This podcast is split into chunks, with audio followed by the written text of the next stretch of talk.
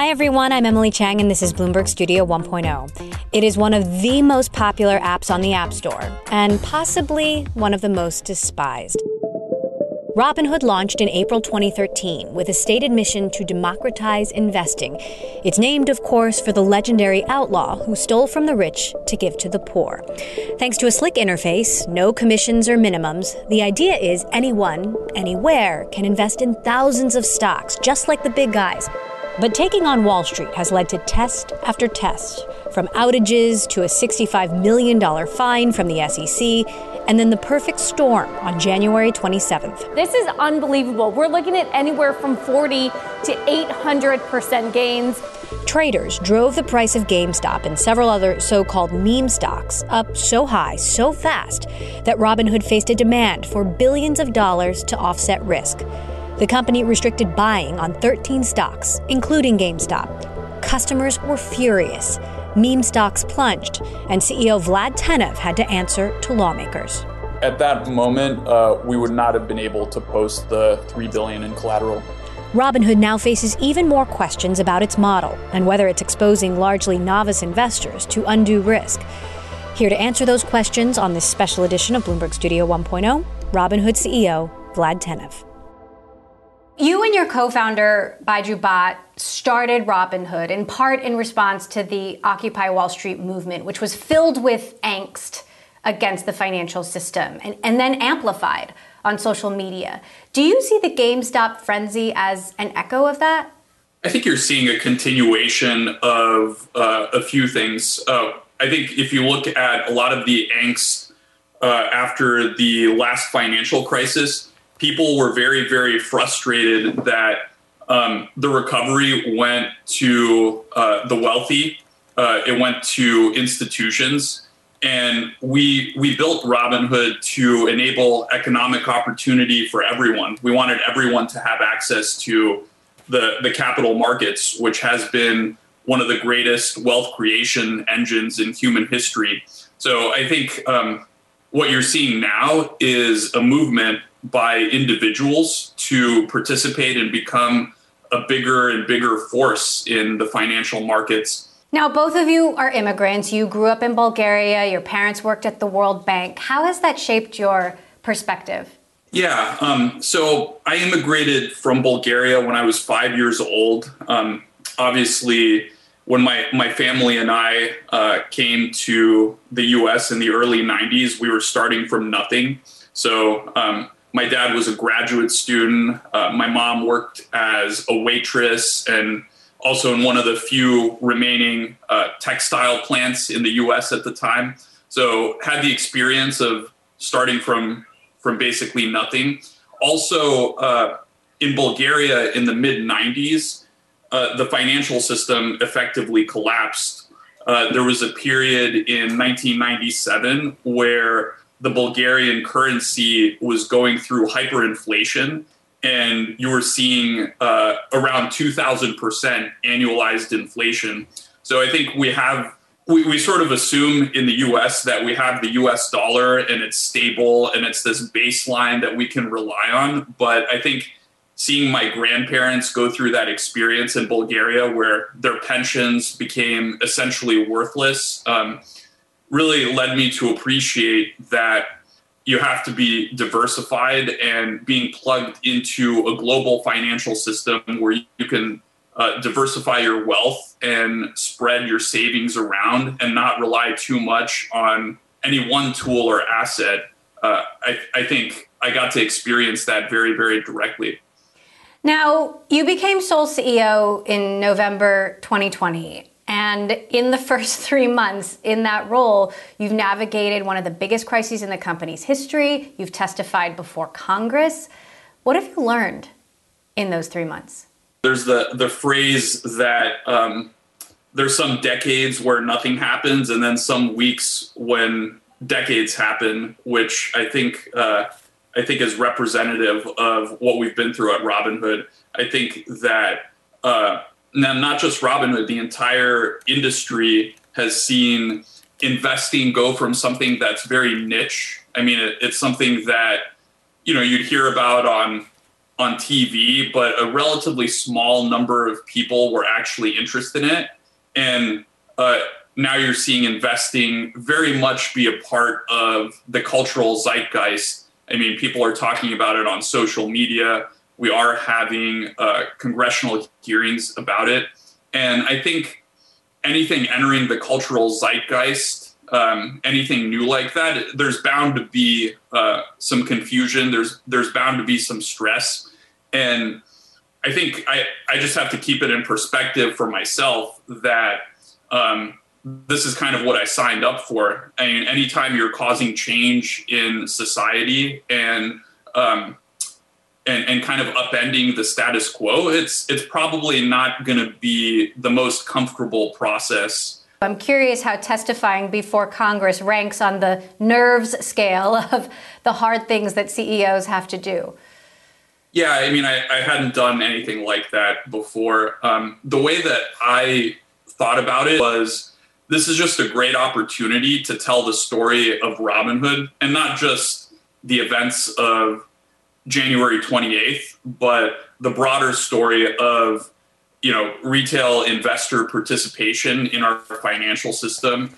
One of kind of the unsung, untold stories is that if you look at the 2020 recovery, um, people that are getting into the stock market are more diverse. There's a lot more women uh, entering the space than than ever before, and generally, um, we, we've been a positive force, and people on Robinhood have done quite well. I I um, announced this stat at the congressional hearing actually that if you look at our aggregate customer activity, uh, the unrealized and realized gains, including crypto and uh, stocks, were over thirty-five billion dollars. So that's um, that's you know as of February, thirty-five billion dollars of value that is in customers' pockets, uh, literally their smartphone.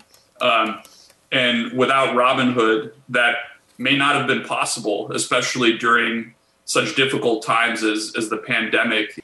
Now, you said you got that call from your clearinghouse at 3:30 in the morning, January 28th, asking you to put up an extra $3 billion.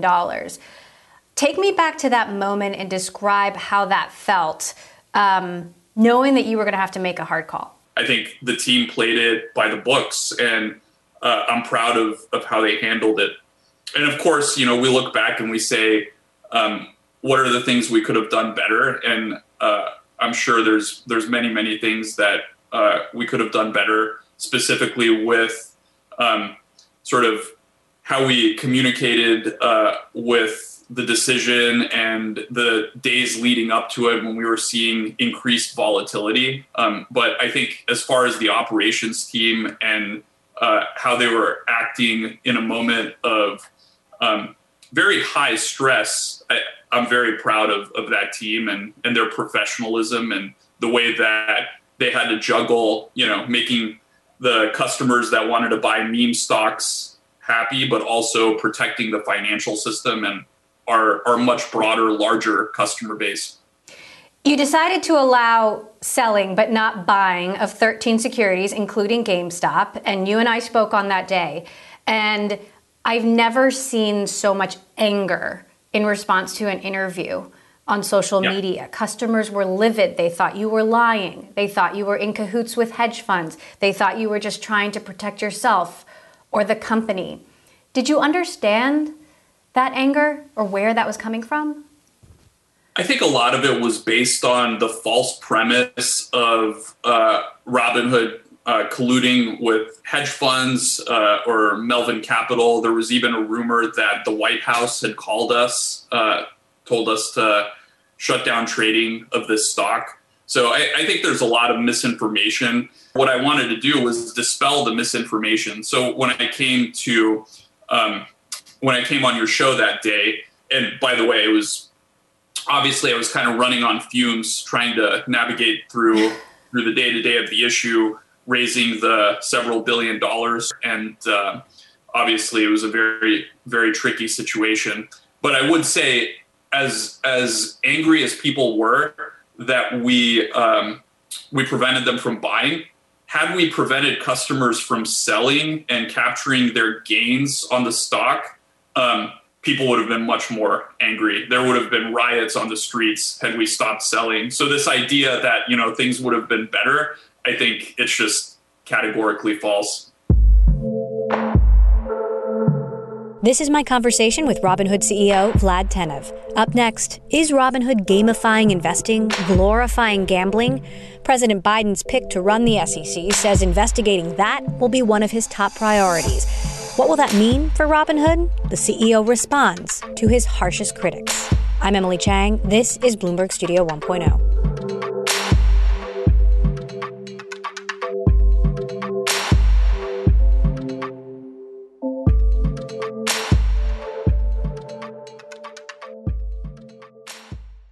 Free trading is the industry standard now. Robinhood is then under scrutiny for gamifying that trading. And the controversy has reopened this broader question of your role in society.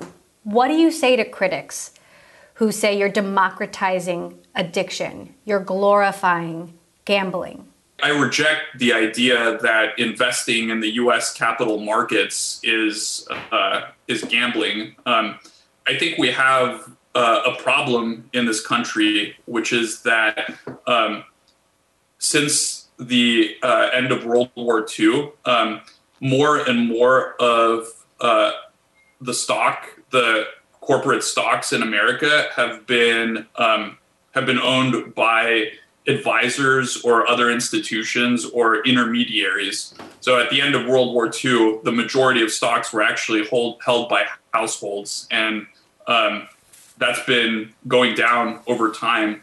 And I think at the same time, you've seen really, really high concerns about income inequality and wealth inequality and and these concerns threaten the the fabric of our society. Uh, and I think people agree that that's a problem. And we've got a product here that um, has real potential to curb that. So I, I, think any attempt to prevent individuals from uh, accessing the markets directly is is just um, is just poorly directed. I think if anything, we should be looking at how to encourage individuals from to invest in in the markets directly and make it uh, even easier and remove the remaining barriers that that are in the way. That said, Gary Gensler, President Biden's pick to run the SEC, has said he's going to address the gamification of investing as one of his top priorities. What will that mean for Robinhood? Well, I, I think um, first of all, we're excited to work with the incoming administration to um, to clarify some of these things, and uh, we we welcome people looking into it. I think what they'll find is uh, uh, gamification is uh, is poorly defined. Um, it's not happening uh, on Robinhood. Um, I think people just want to invest in stocks, and regardless of whether they do it on Robinhood or any of the other brokers uh, with zero commissions and low account minimums. Um, that that's now possible. So on the point of gamification, your confetti animation, that confetti that pops when users make certain trades. This is something that you've defended, but now Bloomberg has reported it's something you're, you're thinking about potentially getting rid of. What is the status of that? Well, I, I should say um, I'm a bit surprised by uh, by how much attention the the confetti animation has gotten. Um, it's literally uh, an animation that comes up after you make your first trade. Uh, you'd think by from reading uh, from reading some of the commentary that confetti's flying the flying through the app uh, all, all, over the place. But um, the way we thought about it is um, the first time someone becomes an investor, and, and we do have a lot of first time investors on our product um, that first moment of buying a stock and becoming an owner in a company is a milestone moment that people should celebrate. And so you'll see, you know, confetti animation on your first trade. You'll see us adding snowflakes if the markets are closed on December 25th or January 1st. You know, snowflakes will will fall on the app, and there's a lot of these delightful uh, graphical moments where um, it's just reflective of almost a, an artist signing their work. So does that mean you're not getting rid of it anytime soon? Well, I I don't want to talk about specific decisions. Um, we we don't want to make decisions um, governed by sort of what what the media says about Robinhood, but we're we're always looking to improve the experience and um, you know sometimes we might replace things with uh, things that we feel make customers uh, happier and, and, meet their needs. So we're, we're always looking looking to do that. Um, and you know it might mean certain changes to the the, the customer interface um, and it might mean other things but uh, i guess just be on the lookout for them. Now we're seeing a prolonged sell off in the markets. I've seen a bunch of people tweeting screenshots of their Robinhood notifications. It was a bloodbath for a lot of people, including many of your customers who are only used to things going up. If there's a correction, how worried are you about your customers hurting? And if your customers are hurting on a large scale, does that hurt Robinhood? We we definitely uh, want to make sure we align ourselves with long-term customer outcomes. Um, and we've been saying the entire time that investing is a habit, it's a skill. Um, we encourage uh, people to get started early, but also build up these habits over a long period of time. And I'm, I'm personally a huge believer in long term investing. So I think a lot of the shorter term uh, trading makes its way into the public discourse because it's it's more interesting and there's more to talk about than someone just uh, building up a diversified portfolio over time. But that's how most of our customers use our products. Most of our customers uh, aren't buying and selling on a daily basis. They're building up portfolios and and largely doing buy and hold activities. That said, in now, 2020 we got a little bit of a taste of how people react to uh, a market crash and a, and a correction. And we found that our customers because they were younger looked at it as a buying opportunity and as an opportunity to buy into the market at historically low multiples. So we saw more deposits and more uh, purchasing of stocks than uh, than ever before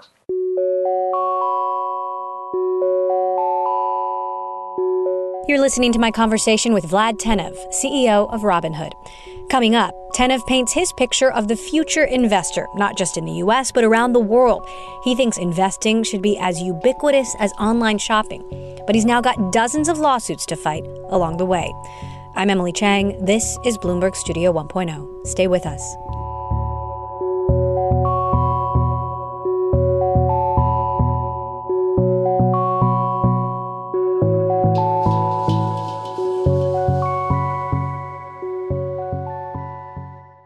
Robinhood has gotten a lot of criticism for not having enough customer support. And of course, you know, I'm reminded of, of the story of 20 year old Alex Kearns who committed suicide in June of 2020 after seeing a negative balance of $730,000 on his Robinhood account that turned out to be a mistake. He emailed customer support, he got an automated response, and by the time Robinhood had replied um, with the, the actual situation, which was not as dire as he had thought, it, it was too late. How much responsibility do you think Robinhood bears in that situation? Well, I think we bear responsibility for learning from it and making sure that we respond and improve our product and our customer service model to uh, prevent uh, cases like that from from from being repeated. Um, and certainly that's what we did. We announced very shortly after um, Mr. Kearns' is passing that we are taking a series of extremely aggressive uh, measures, including product changes, UI changes, changes to how we communicate buying power, and particularly negative buying power, and uh, adding live phone support, which we started out uh, offering for high severity options trading cases, but have since expanded to other cases like account security, um, uh, stock trading, and the the response has been really awesome. And we're we're looking to expand it to all cases uh, at Robinhood. So let's get to your IPO. Uh, Bloomberg has reported you're considering selling sh- some shares directly to your customers. Can you give us the status of that? Um, clearly, this is a business that requires capital, and I think we, we've shown that we have a variety of means to, to capitalize the business. Um, and we see a huge growth opportunity ahead of us. And I think it's a seminal moment for the individual investor. Um, it's an opportunity for us to to serve them and to continue to elevate the individual investor in the eyes of, of the American public. So that that's my focus, just squarely on customers and delivering for them. And I think um, I think all, all of the other things are just uh, in support of that core mission. You are facing dozens of lawsuits. What is your intention on how to fight these, and do you have any concern that could impact your IPO trajectory? We're going to defend the firm vigorously because we, we actually disagree with the fundamental premise. And I think the facts uh, will come out and it'll bear, uh, it'll bear out that Robinhood is a customer focused company that is operating with the highest standards of integrity and um, and will continue to do so. And if payment for order flow gets taken away, do you have another option? I mean, I think a lot of the payment for order flow uh, concern is more or less baseless. People don't understand the details behind it, um, and so they're they're throwing a they're throwing out a lot of these accusations um, and it, it's complicated. I, I understand that uh, it's hard to sort of grasp how payment for order flow works. We're doing our best to try to demystify it. Um, we're doing a lot of, uh, we're putting out a lot of content on our blog and on social media that actually shows, uh, demonstrates that uh, we believe it's it's better for customers. People get uh, price improvement, which they wouldn't be able to get uh, if we routed their marketable orders to exchanges. Um, they get uh, they get a higher degree of certainty of execution, um, and uh, and our our model basically aligns incentives and makes it so that all of our uh, all of our market makers pay the same rate, thereby uh, removing conflicts of interest from from the relationship so um, I not only think it's a good model, I think it's uh, it's an innovative model and it's an example and, and probably a big part of why the American financial markets have their world leading position. It's it's that we've allowed uh, innovative models to flourish and not try to regulate them out of existence. You know, I know you have big plans, a big vision beyond a basic brokerage and the features you have now. What are the biggest milestones ahead? What are your priorities? Uh, I, I think you can look at uh, our, our vision uh, broadly and say that right now about half of US households invest. We'd like to get that number up to 95 plus percent. Investing should be as ubiquitous as shopping online. It should just be something that people do. Um, and moreover, I think there's uh, an opportunity to expand that beyond the US. There's no reason why the greatest financial system uh, the world has ever seen should be only available to Americans. Uh, we can we can we can uh, we can make that, available uh, globally and not just to high net worth individuals and the wealthiest one percent globally, but to the mass market. Um, and so I, I think that's a huge opportunity. All right, Vlad, thank you so much for joining us. Vlad Tenev there, Robinhood CEO. Appreciate you taking the time today.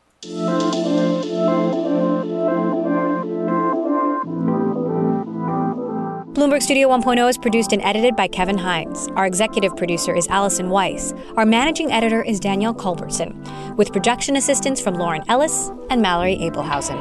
I'm Emily Chang, your host and executive producer. This is Bloomberg.